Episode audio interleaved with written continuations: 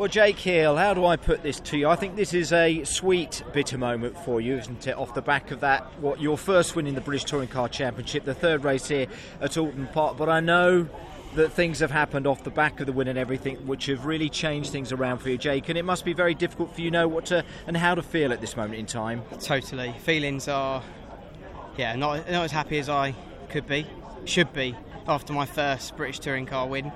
Um, gutted, you know, with with what's happened with Matt. It's a, a genuine, you know, it's my, from my point of view, a genuine racing racing thing. You know, he's done the move clean and fair down the inside. I've got the cutback coming out the corner, um, and he's got onto the grass screen as he's come on. He's just clipped the front of the front of the bump. You know, it's not like I aimed it at him and just turned him round.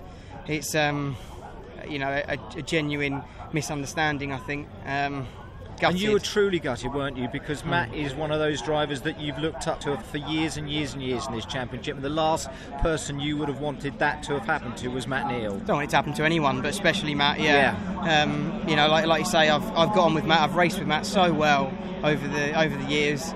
Um, and it's rare, you know, that I've got a, got a car that's good enough to race with a with a factory car like that. But you know, being with AMD, they've given me that. Uh, and reverse grid obviously played, played off a treat.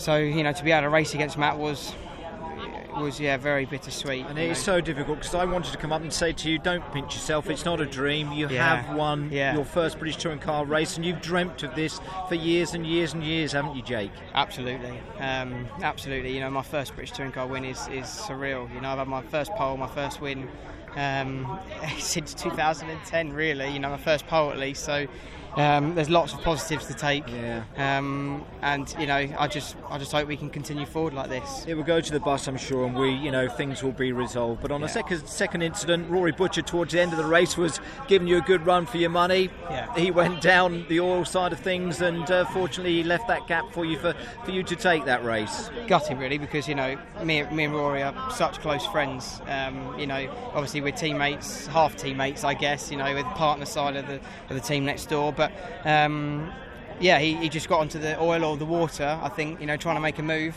and and locked up. Bless him. I, I do feel sorry for him because it would have been a good fight to the end. A real mixed emotions for you, Jake. A lot yeah. of other people actually want to speak to you as well. Well yeah. done to you, though. Hopefully, it's going to be a moment for be you okay. to remember. Well yeah. done to you and to TradePriceCars.com. A great moment for you all, Jake. Thank you. Thank you so much indeed.